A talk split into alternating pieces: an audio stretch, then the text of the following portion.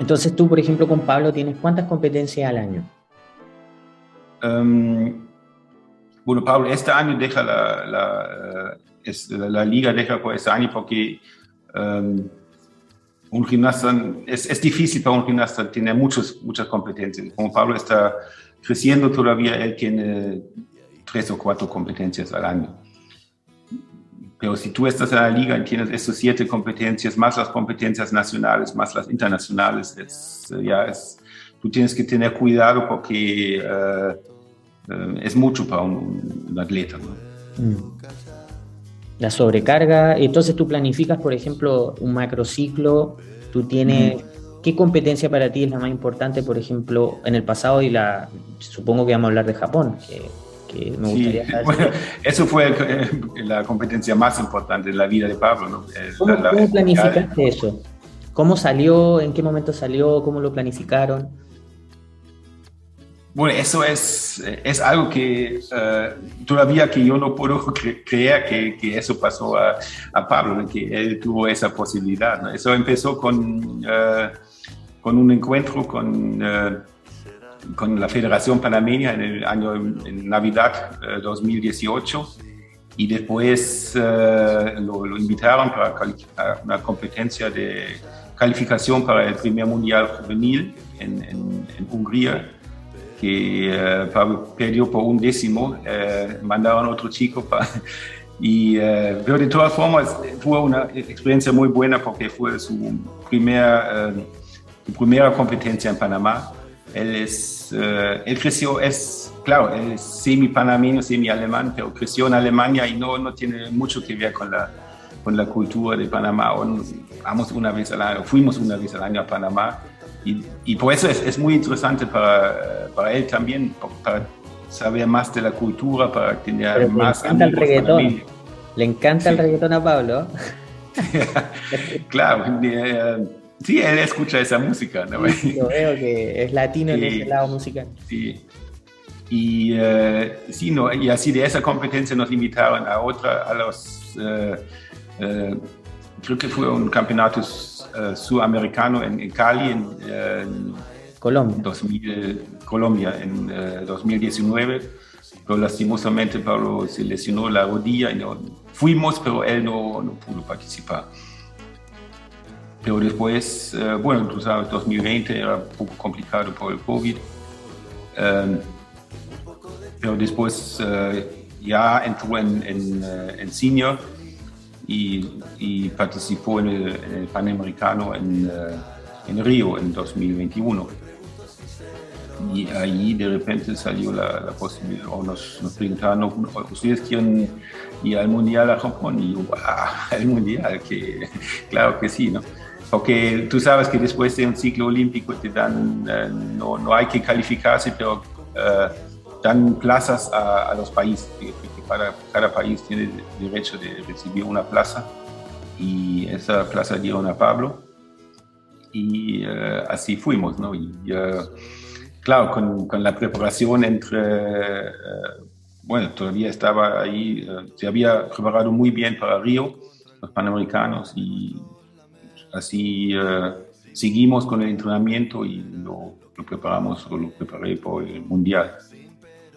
¿Y, ¿Y, qué fue estar ahí en tu primer mundial con Pablo? ¿Qué se sintió estar ahí en Japón? Que mi sueño es ir a Japón. Sí, no, eso fue como un, como un sueño, como tú dijiste, ¿no? que uh, al principio muy difícil porque uh, Japón estaba cerrado por el COVID, no, no, nadie podía viajar a Japón, pero dieron visas a los uh, deportistas, porque yo creo que también por, el, el, jefe de la FIC es Watanabe, es de, de, Japón, es japonés y yo creo que él es de, la, de, la, de esa ciudad Kitakyushu, donde, donde fuimos.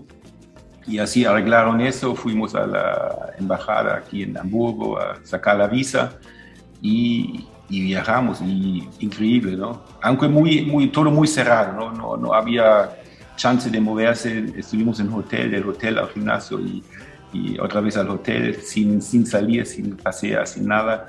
Pero el, el, uh, sobre todo el, ese sentir o estar entre los mejores del mundo, eso uh, Pablo empezó, empezó muy tarde con, con un entrenamiento de verdad. Él empezó con dos, 12, 13 años. ¿no? Antes hacía, entrenaba dos veces a la semana, pero no, no, con, no en el plan de... Eh, Proyección, claro, más bien como diversión, ¿no? Y, y, así ha trabajado duro y, y, eso fue un orgullo enorme, ¿no? Llegar a los mejores del mundo, estar entre ellos, entrenar con ellos eh, y estar en una competencia con ellos, ¿no? Y eh, eso, eso y eso dio tanta motivación de seguir ese camino, ¿no? Porque, claro, el sueño de Pablo son los Juegos Olímpicos. A lo mejor no en, París, pero en, 28 también puede ser, o por eso es su meta y por eso estamos uh, entrenando. Qué genial. Yo de verdad los, vi en Japón, en Instagram, y yo dije, wow, había echado pasajes para Tokio y se, salía que estaba cerrado, que no dejaban entrar eh, a, ninguno desde afuera, y ustedes estaban allá adentro, y yo decía, ¿cómo lo hicieron? Sí, eh, hasta hoy no, estoy seguro cómo lo logramos, pero sí estuvimos ahí. Mucha, mucha experiencia, ¿Cómo, ¿cómo sentiste cuando te estabas cerca de otros entrenadores de otras partes del mundo? Hay una competencia mundial. ¿Cómo, cómo fue eso? eso fue increíble, porque yo, yo, he visto a esos entrenadores o a esa gente en la tele, ¿no? Y, pero nunca lo había visto a ellos en persona, pero tú sabes que la, la, gimnasia es como una familia, ¿no? Claro, al principio no te conocen, pero sí te, te saludan y hablas con ellos, ¿qué haces tú? Y bueno, también creo que tenemos una historia un poco especial, interesante, así que siempre se, se sorprenden cómo, cómo, llegamos nosotros, ¿no? Que, oye, no sabía que había gimnasia en Panamá, qué bien, y bienvenidos, y uh, así uh, nos sentimos muy bien entre ellos, ¿no? Qué genial. Yo de verdad me alegro de escuchar esta, esta historia porque, eh, bueno, saber que Pablo es panameño, mitad alemán, mitad panameño. Eh, yo acá en Dubái veo muchos niños que son, eh, de, no son ni de aquí ni de allá, o sea, son de todas partes. Eh, veo niños de, Medio Oriente, de Europa, de América, Sudamérica, y, viven acá, entonces tengo un montón de estudiantes de todas partes del mundo y me dicen, no, hablo tres, tres idiomas.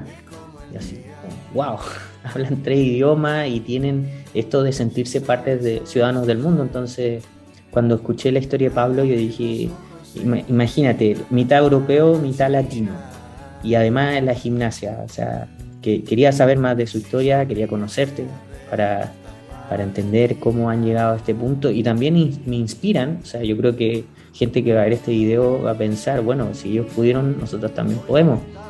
O sea, también podemos llegar a un nivel gimnástico si se hace un trabajo consciente. Entonces, eso es lo que, lo que yo vi desde afuera. Y ahora cuando he hablado contigo en la, entrevista, eh, me he dado cuenta que es así, o sea, no, no hay otro modo.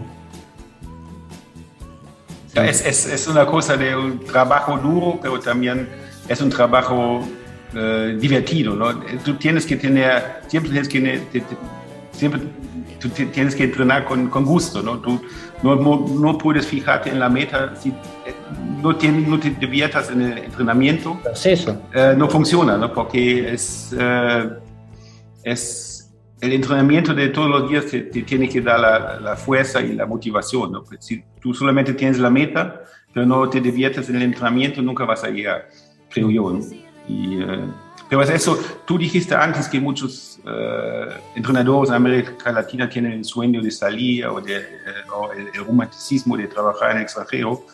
Yo creo que tú puedes lograr eso, da igual donde estés, pero tienes que trabajar y tienes que trabajar con, con gusto. Todo gira en armonía,